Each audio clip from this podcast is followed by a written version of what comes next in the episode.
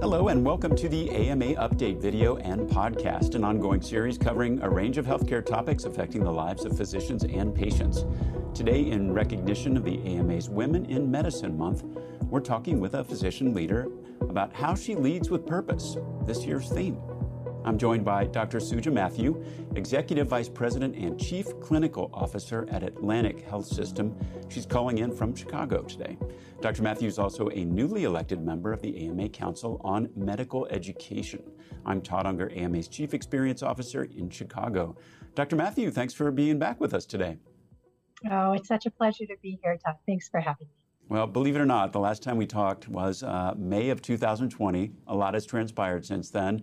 Uh, it was right at the beginning of the pandemic, and we were talking about obstacles for treating underserved communities. And uh, for one, uh, a big change besides two years of pandemic and moving through that is you've made a big move to Atlantic Health System. What uh, drove that change for you? Yeah, thanks, Todd. A lot has changed in the last two years. Um, yeah, you know, I gave 22 years of my career to Cook County Health. It was an absolute privilege to work in that patient population. And I grew in that role um, over the last 22 years. When I had the opportunity to take an executive leadership role at Atlantic Health, I was immediately drawn to the strong leadership and the outstanding organization that um, I had the opportunity to work for. So I took it. I took that risk and um, couldn't be happier. Dr. Mathew, you spent much of your career both as a practicing physician and a leader addressing social determinants of health you became aware of health inequities at a very young age, and in fact, kind of long before you became a physician and long before people were really discussing issues like this. What, what was that experience like, and how did it influence your desire to pursue a career in medicine and even your, your new position now? Uh, thanks, Todd. Um, thanks for the opportunity to tell that part of my story. Um, it was, you know, I came to this country as a young child um, we lived an immigrant, working class lifestyle. And it was uh, a wonderful place and a wonderful way to, to grow up.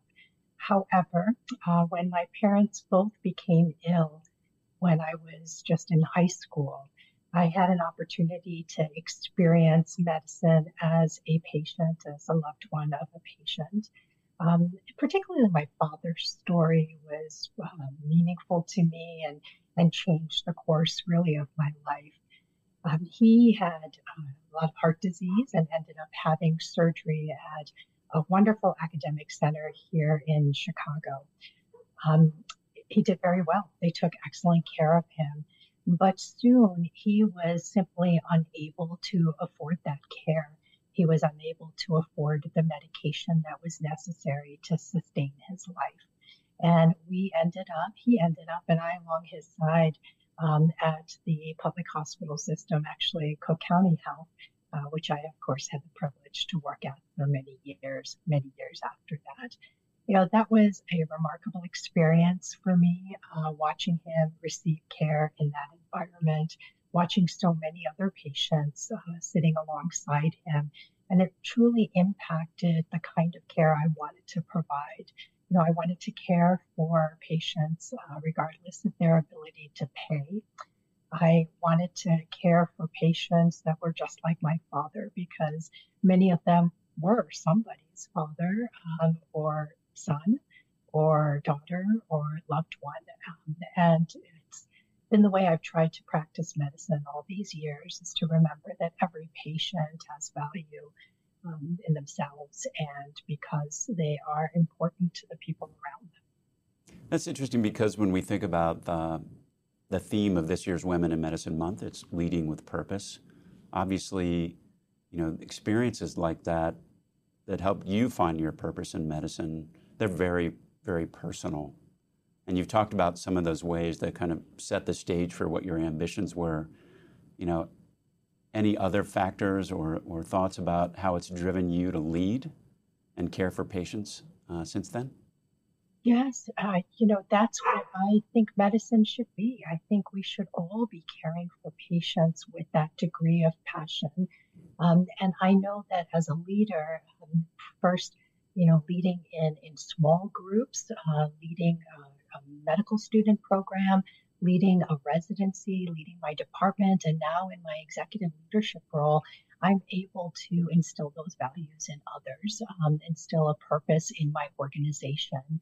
Um, you know, much of the culture of an organization does in fact come from the top, from that leader. And I'm, you know, it's it's an absolute privilege for me to be able to um, show and share openly uh, that which drives me so that uh, it helps and uh, encourages others to, to look for what them, within themselves drives them to, to be the best possible physician that they can be. Well, let's dig a little deeper on that. What is your advice to other young women physicians on how to find that sense of purpose like you have? Yeah. Be true to oneself. Uh, define your own success. Yeah, I've uh, often said that to, to uh, many of the, the young people, women and men that I've had the privilege to mentor over the years.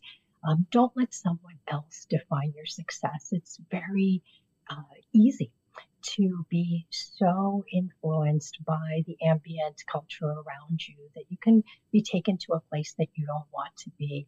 Um, it's important to spend time with yourself, uh, within yourself, understanding what motivates you, what's going to give you joy, and then run hard towards towards that.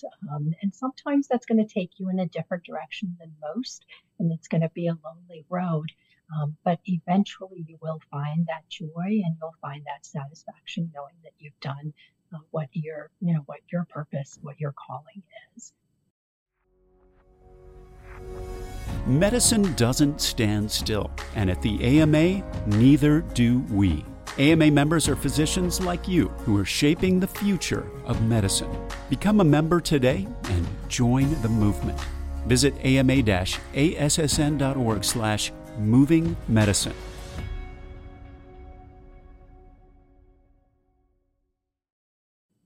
Now, I know that mentoring and coaching are uh, some of your favorite things to do, and that you uh, kind of think of yourself as a medical educator at heart. What are some of the common challenges that, uh, that you see for young women physicians in trying to become leaders in medicine, and how do they how do they address those challenges?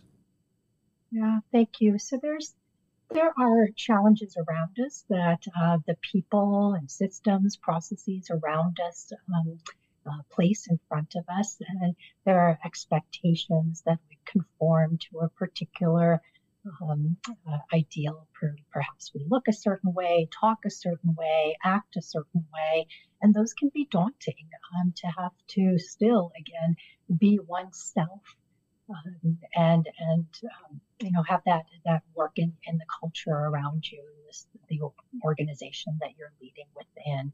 Um, so those are certainly barriers, and the reality is that just because we're all women does not mean that we think the same and that we have the same goals, that we act the same and talk the same. And in fact, there's beautiful diversity in, in all of us within within uh, the group of women ourselves. Um, so, in addition to that, I would say, Todd, that we put barriers and, uh, on ourselves. We put roadblocks for ourselves um, we're often, uh, and I have found, uh, let me speak for myself, I've been reluctant to take certain risks uh, in my life and in my career. And, and over time, I've grown to kind of peel away some of those reluctances over time um, so that I can, in fact, um, be more risk taking because it's when you take those risks that you have the opportunity to, to earn those rewards. Me too. I wish you I had had you to advise me along the way. That would have been great.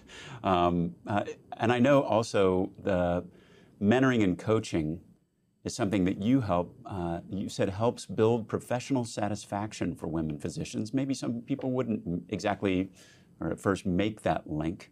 Uh, we've had a chance to uh, work our teams on, on, in that arena, and I'm really curious about uh, how you think about that connection especially these days when we're seeing uh, record levels of burnout, uh, real challenges to physician satisfaction right now. Why is that connection so important? It's about relationship, and relationship is an antidote to, to burnout. Um, it gives us, helps us find our purpose, Um, many of us find great energy in the relationships or derive energy in the relationships that we have with one another. Um, in my own life, you know, in my leadership journey, there have been points that have been quite lonely. Sometimes uh, it can be lonely to to be a leader, and having those relationships within my organization, those networks outside of my organization, have been immensely uh, beneficial for me. I have reached out to my mentors and my sponsors, my advisors around the country at different points um, to to give me uh, a little piece of advice, uh, help me level set. Um, that's what I think we can do for one another. That is, um, you know, it's, it's life giving. It's frankly life giving, particularly in this, um, you know, in our career lives um, developing those relationships. Know, many of us, Todd, came into medicine because of relationship. I mean, we sought that relationship with patients, and we still continue to seek those valuable relationships with patients. This is an extension of that. Uh, to be able to to do that with our colleagues is a great gift. Well, speaking of relationships and that kind of network that you're uh, building, you've taken it one step further and have created a group for South Asian women in healthcare leadership called the South Asian Women's Healthcare Collective. What, what inspired that? What do you hope to accomplish through this collective? Yeah, so I'm very excited about this. The South Asians Women's Healthcare Collective, or we're going to call ourselves SAWSY. I hope you like that. Um, we're very excited to, to come together. It's a, we're in our infant stage. You know, as I have um, grown in my career and advanced in my career and become more visible in my career, I have noticed uh, a number of women reach out to me, frankly, and ask for mentorship. Um, what I've also noticed is disproportionately those women look much like me, uh, younger versions of myself. And they will tell me that they have not seen someone who looks like them represented in the levels of leadership that I have the privilege of, of serving in right now. Um, and so, you know, this group is my response to that. Um, it's my way of giving back and being able to support uh, further the generations of Indian and other South Asian women in healthcare who want um, that networking, that mentorship, that uh, peer collaboration. Um, it's uh, just going to be a privilege for me to put that together.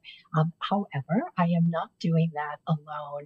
Um, I did reach out to someone who I have mentored for a number of years, uh, Lakshmi Warrior, just a, a brilliant, um, rather junior neurologist that I worked with at uh, Cook County Health for many years.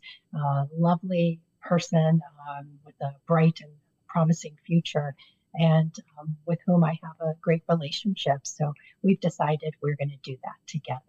So thanks for letting me talk about SAWSY. Of course. Well, in closing, what more should we be doing to create a culture in medicine that really uh, nurtures women leaders?